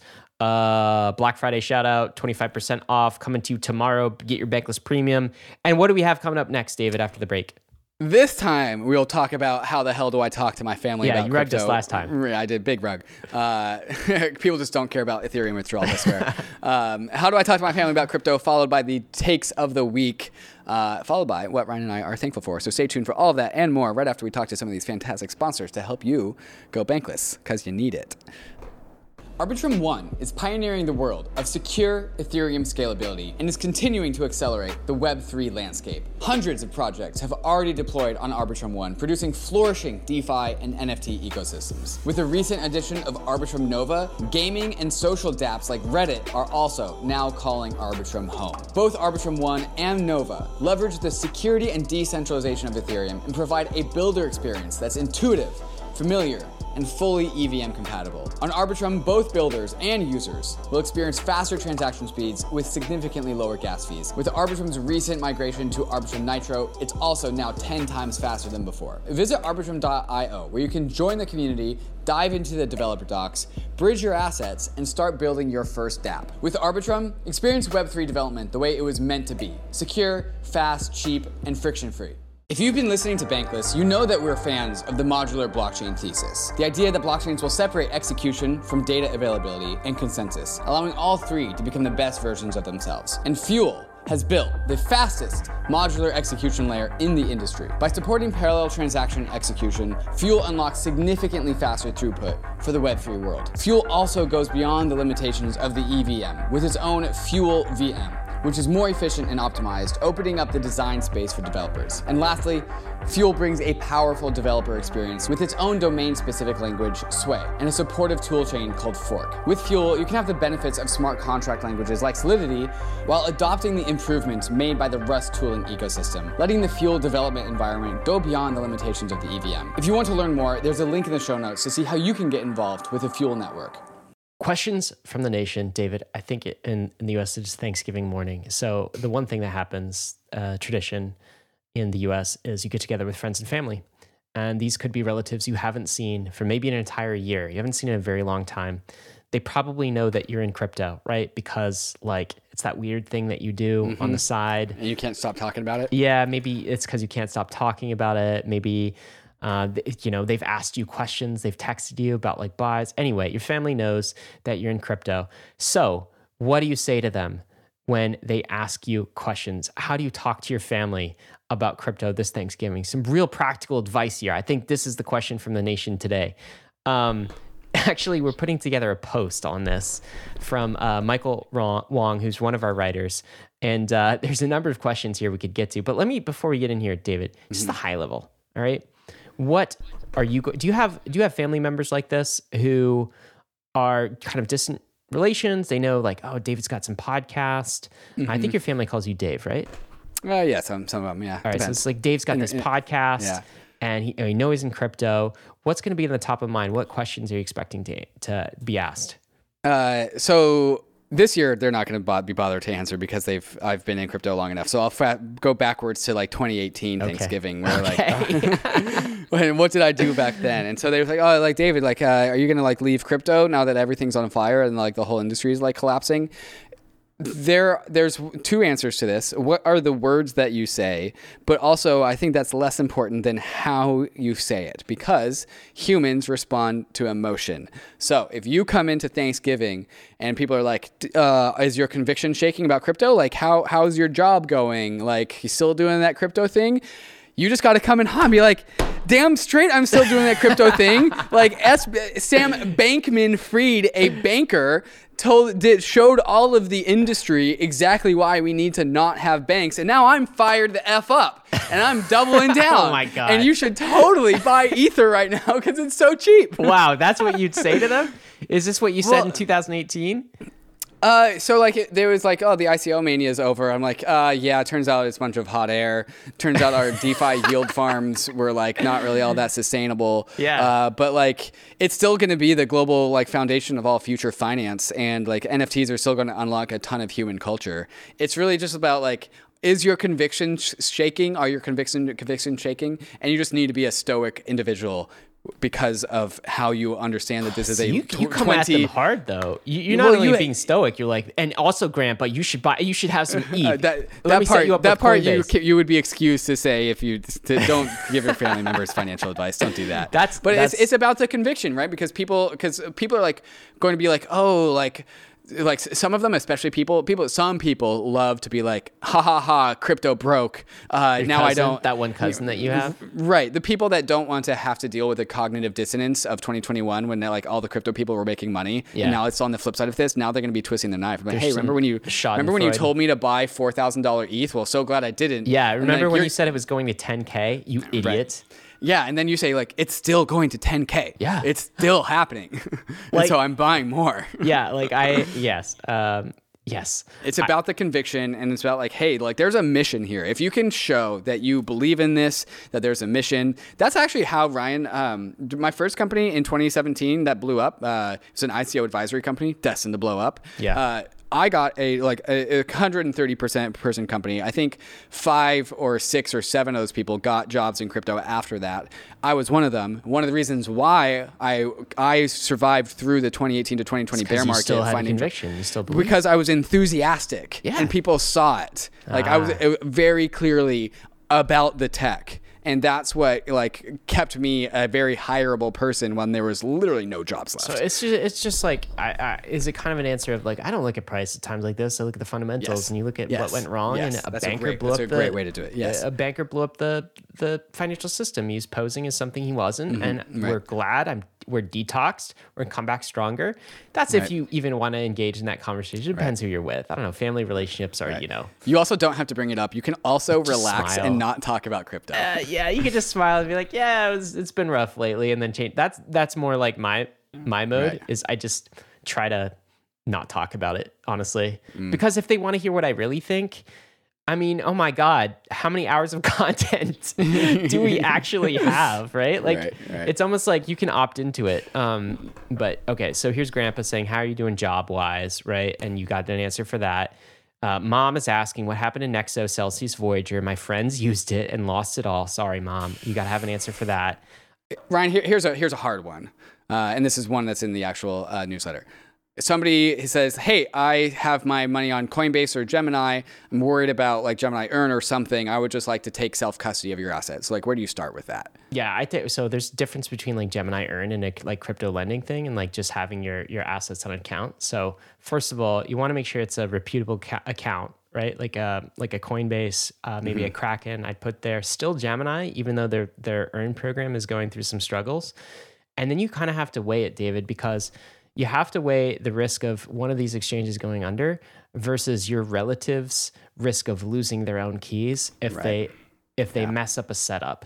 And this uh-huh. is really important. It's just I kind of I actually don't love going through the the process of of teaching like friends and family about it too much unless they are kind of coming to the table with with their knowledge and their learnings and they're mm. asking me more specific questions, right? Because if you kind of do the work for them, then they weren't really ready to hold on to their own keys and self custody. You kind of have to just like, hey, you can leave it on exchange until you're ready to move it off and then go figure out what you think are some of the best. And then I, I'm happy to give you some help or pointers or that sort of thing. But like making them do it themselves is kind of a key because that's like an acid test of are you ready or not, right? Right. Yeah. Um, that's what I generally do, but it's important.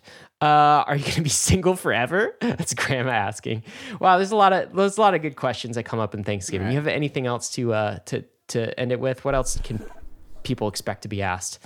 Uh, what can else can people expect to be asked? Um, Is price going? When is is price going down to zero? Is crypto dead? yeah. Um, I feel like we've ta- we've tackled that.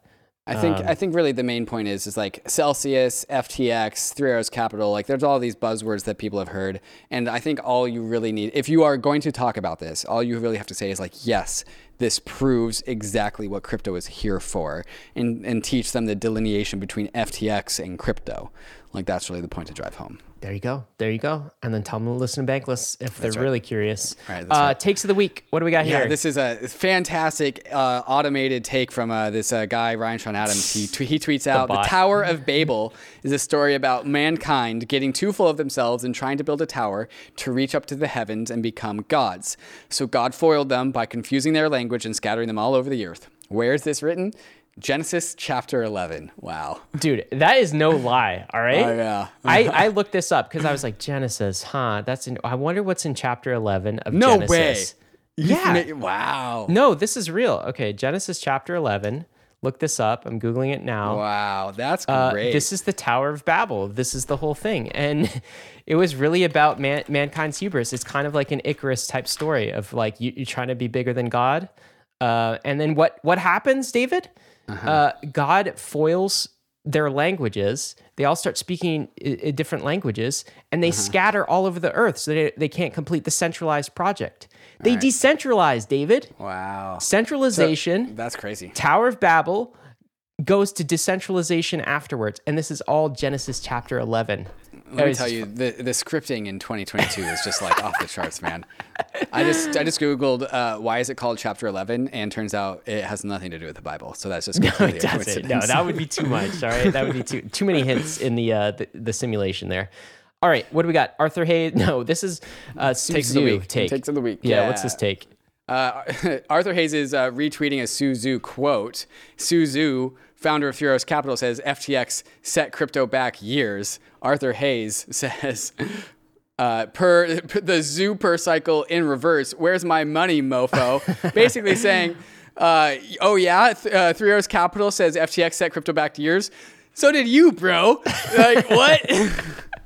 I think Oh Three Arrows Capital is on a mission to be like this one's worse than us. Uh, Yes. So can we come back now? Um, No, you can't come back.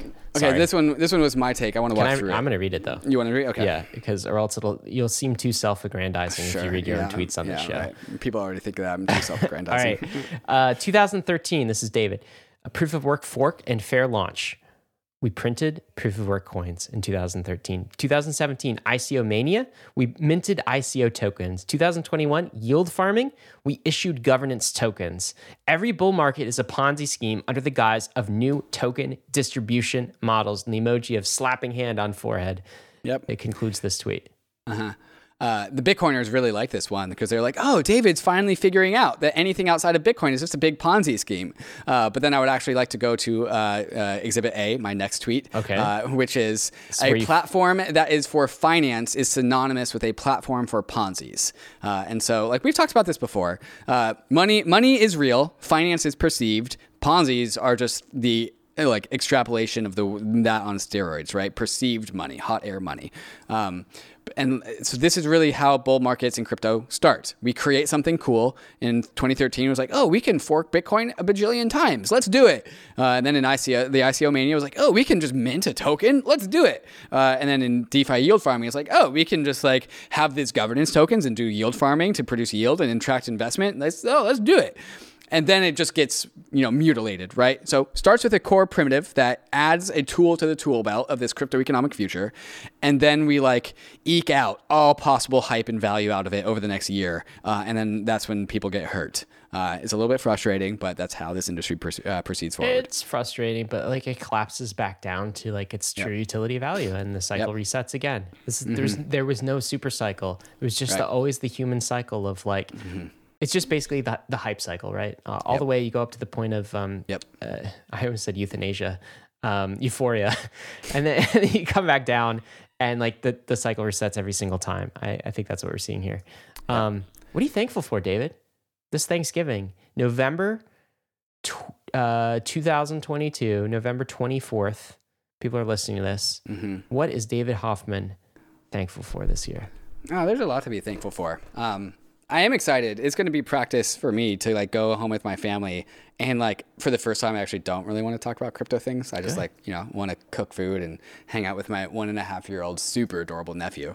Uh, and so I'm definitely thankful for that. Um, I know I'm I'm I, I'm also thankful that it appears to be that we're like at the basement. You said you just said just now that like we are back to our like actual value of these networks. Like nothing is hot air; these are now real. Uh, and so I know it's corny, but like we're gonna build our way out of it. And now the amount of signal that we're going to have over what's being built over the next six to eighteen months is gonna be so high. Uh, it's not there's not going to be any fluff, uh, and so all of the hot air is out of the industry, which just lets everyone progress forward faster. And I remember in 2021, I remember you and I talked about this. Is like as soon as the bull market got frothy and manic, Got you and I were like, "This is tiring. Like we need to wash this stuff out." I, I didn't Uh, like it. Right. We got our wish. Um, everything's washed out. Too much, uh, though. And, and a little bit too much. Uh, we, there, we were, I was talking with some friends giving. It's like, so we lost some of the baby, but the bathwater's definitely all gone. yes. uh, and so, uh, I mean, the, we're on the other side. And so, like, now there's only signal. And so I am thankful for that. Yeah, I, I think that's a great thing to be thankful for. And, um, you know, look, David and I met during a bear market, right? Right. It's really a fantastic time to be in the industry, be a settler.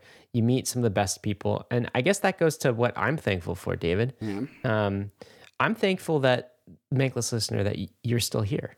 Uh, if you're listening to this right now, it means you are a settler and not a tourist, all right? Because the tourists, the, the last few weeks, the, the last six months, the, the t- 2022, uh, they left or they're in the process of, of leaving, but you're still here. Um, I tweeted this out uh, earlier. If you didn't make it this time, make sure you make it next time. Crypto's not dead.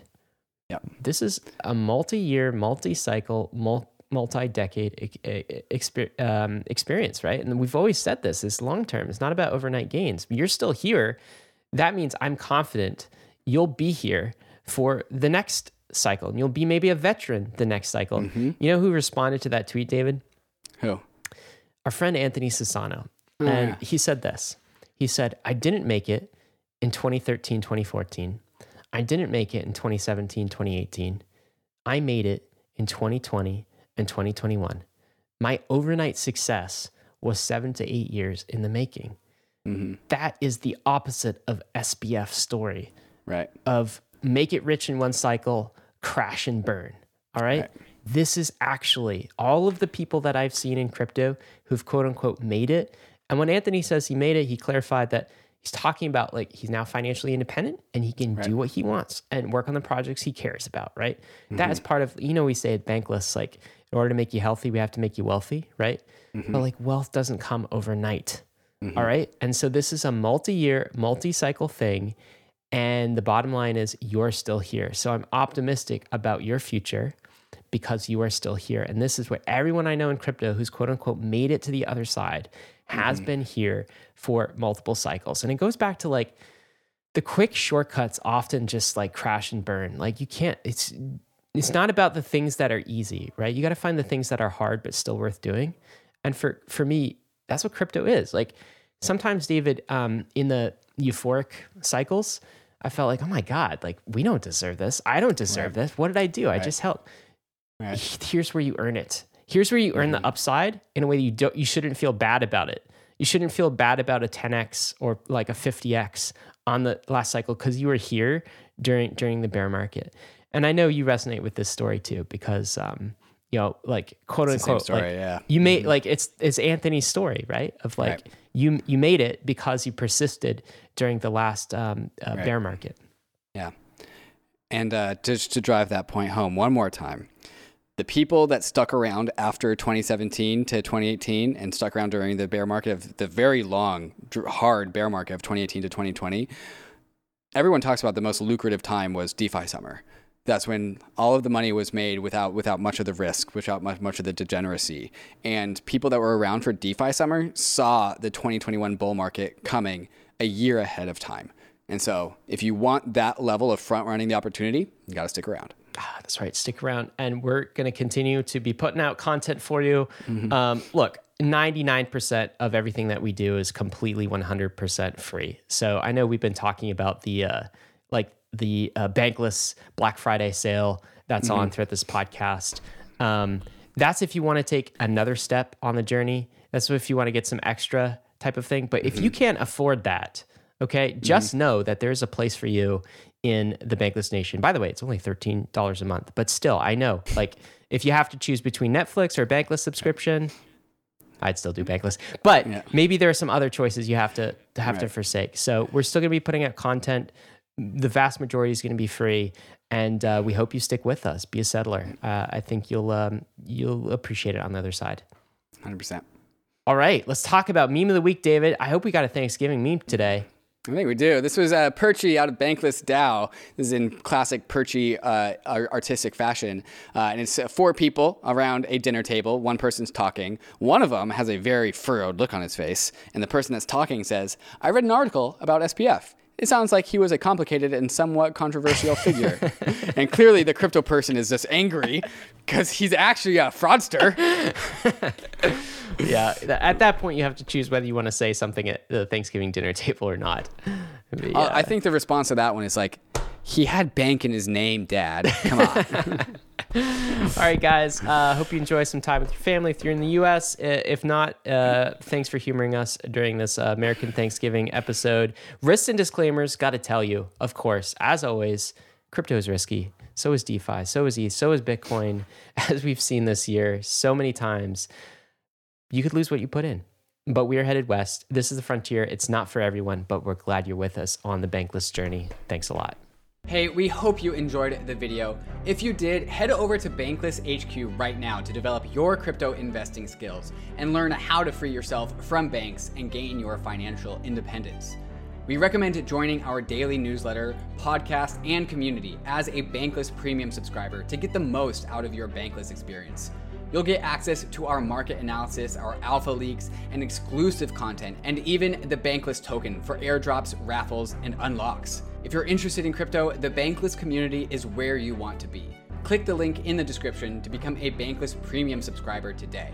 Also, don't forget to subscribe to the channel for in depth interviews with industry leaders, Ask Me Anythings, and weekly roll ups where we summarize the week in crypto and other fantastic content. Thanks everyone for watching and being on the journey as we build out the Bankless Nation.